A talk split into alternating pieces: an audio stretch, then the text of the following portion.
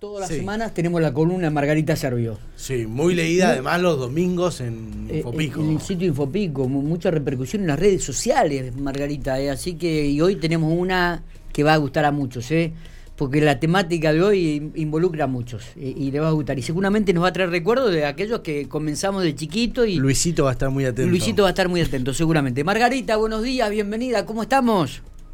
Buenos días, buenos días a la audiencia también. ¿Cómo estamos? Bien, muy bien. La vida me sonríe. Vamos, Margarita. A mí se me ríe, pero Qué lindo. no pasa nada. Qué lindo escuchar eso, ¿no?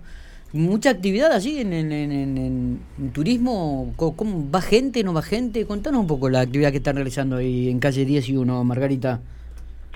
Sí, todavía tenemos mucha gente que, que se confunde y sigue viniendo por la castración o por forestación, que es anterior. Así que ¿Dónde está, esa tenemos de- los ¿dónde está ese departamento ahora. Margarita?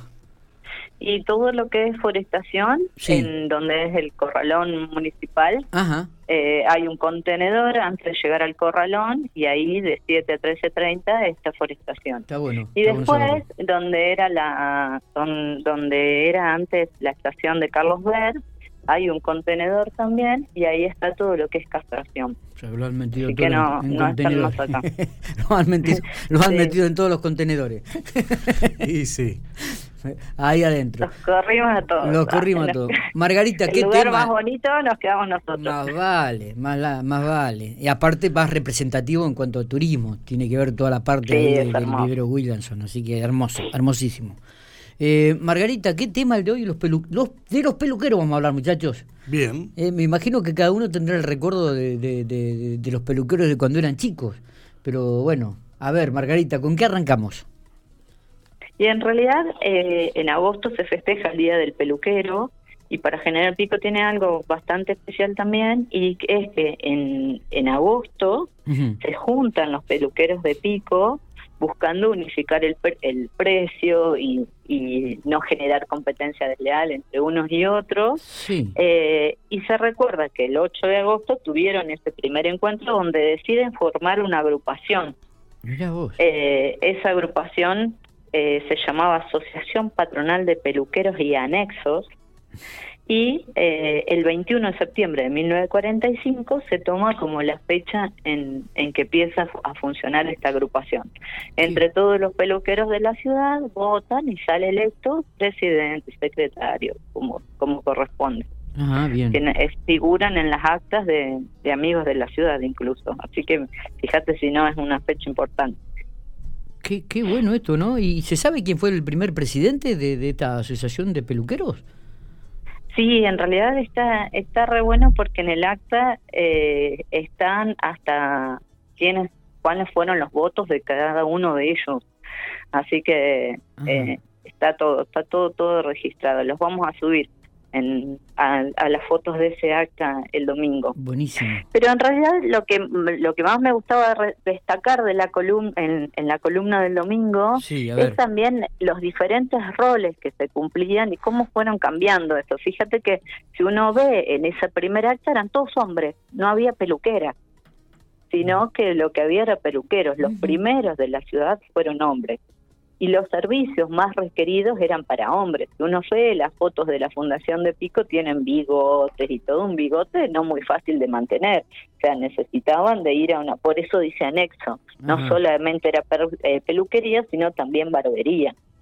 Y cuando uno recorre el Museo Regional Maracó, va a ver que hay varias donaciones de peluqueros que han hecho al museo y más que más que agradable como es hoy ir a la peluquería parecían torturas por lo que pasaban esa gente. Claro, claro, Eh, claro. Y yo digo, tenían que ser valientes para ir a, a afeitarse. Era con una navaja que uno la ve ahí y digo, bueno, nada más, y eso se, se, se corre. Y bueno, y lo que comentaban era que sí, más allá que la mujer necesitaba un mantenimiento también, normalmente ese rol estaba eh, en las familias más humildes destinado a la mujer. La misma mujer le cortaba el pelo a los hijos, se peinaba, hacía de todo. Mirá vos.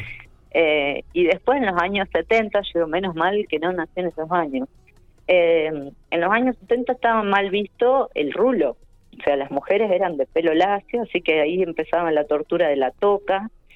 La toca era que se ponían un rulero grande e iban peinando el pelo para un lado, en el medio de la cabeza, peinaban el pelo para un lado, peinaban el pelo para el otro y así lo iban alisando mientras el pelo se secaba.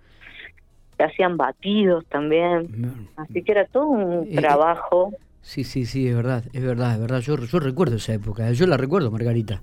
Recuerdo haber visto, a- a- inclusive recuerdo haber visto hasta hasta varones en algún momento eh, ahí en, en el barrio que se ponían los ruleros para alisarse el pelo, para hacerlo lacio, para, para pla- plan- como si lo planchaban, como si se lo plan- Hoy en día está la planchita. Yo- yo me antes antes era la- el tema de la toca, ¿no? Si no me equivoco, Margarita. Sí, sí, sí, es que estaba mal visto que tuvieras rulos. Eh, el rulo no estaba permitido, menos en un varón. Un varón que naciera con rulo era una desgracia. Sí, sí, y hasta el día de hoy, fíjate que hay todo, las mujeres se someten a 820 mil tratamientos para tener el pelo lacio, como...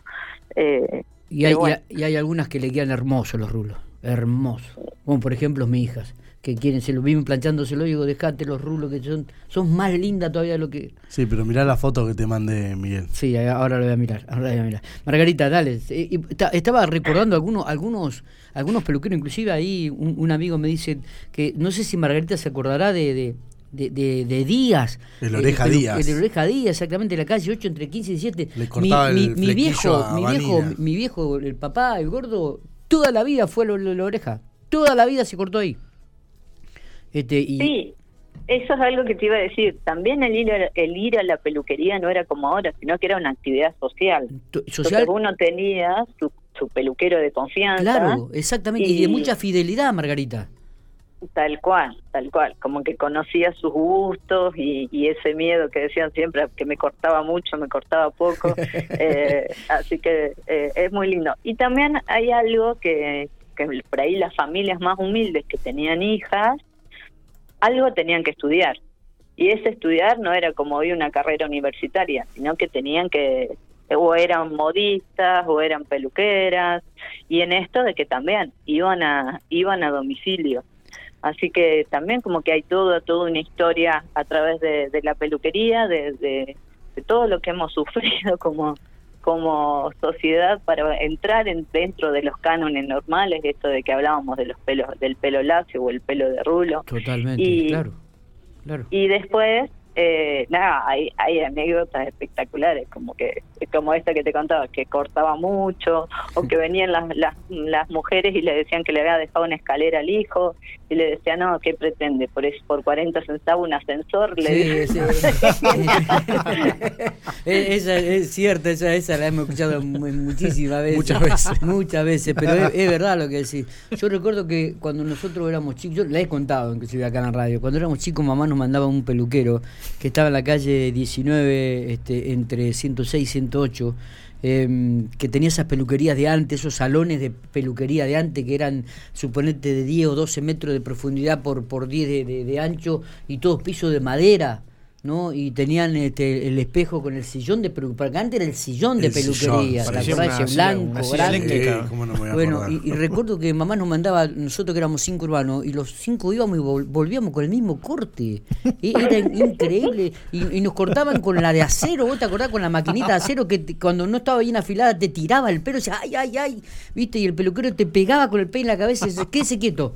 Quédese quieto. Y, y te daba con la de acero. Yo me acuerdo cuando era chico, no sé si. a- calculo que a mucha gente que No, nos está además, escuchando le ha pasado lo mismo. Yo tengo, yo me iba a cortar ahí el pelo, ahora ya no me voy a cortar el pelo, me cortan en casa porque es poquito, pero iba ahí a mm, la calle 17 entre 18 y Avenida, eh, no me puedo acordar, justo ayer me dijeron el nombre y no me puedo acordar, eh, y yo me acuerdo que me quedaba tieso, duro, duro, duro, viste, para que no se le vaya a, viste cuando te pasaban Sí. cerca de la oreja. No. Sí. Y a- Ay, a- algunas Dios. veces, algunas veces te iba con un pellizco.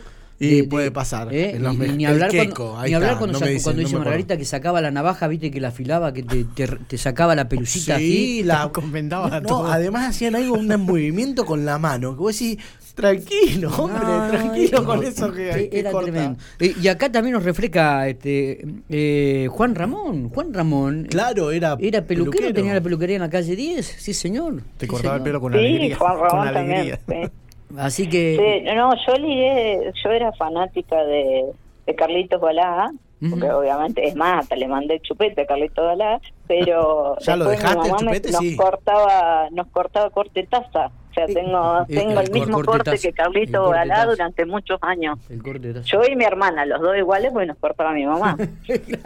es verdad, es verdad. Qué lindo recuerdo esto. Imagino que despierta muchos muchos recuerdos también en, en mucha gente, Margarita. Esto, Yo tengo porque ma- tengo eh, malos si uno- recuerdos del- y yo creo que antes era mucho más que ahora. Antes era mucho más que ahora. El, el hecho de la fidelidad al peluquero. Yo recuerdo, mi viejo, vuelvo a reiterarlo, toda la vida se cortó con Con oreja el 10. mismo. Toda la vida.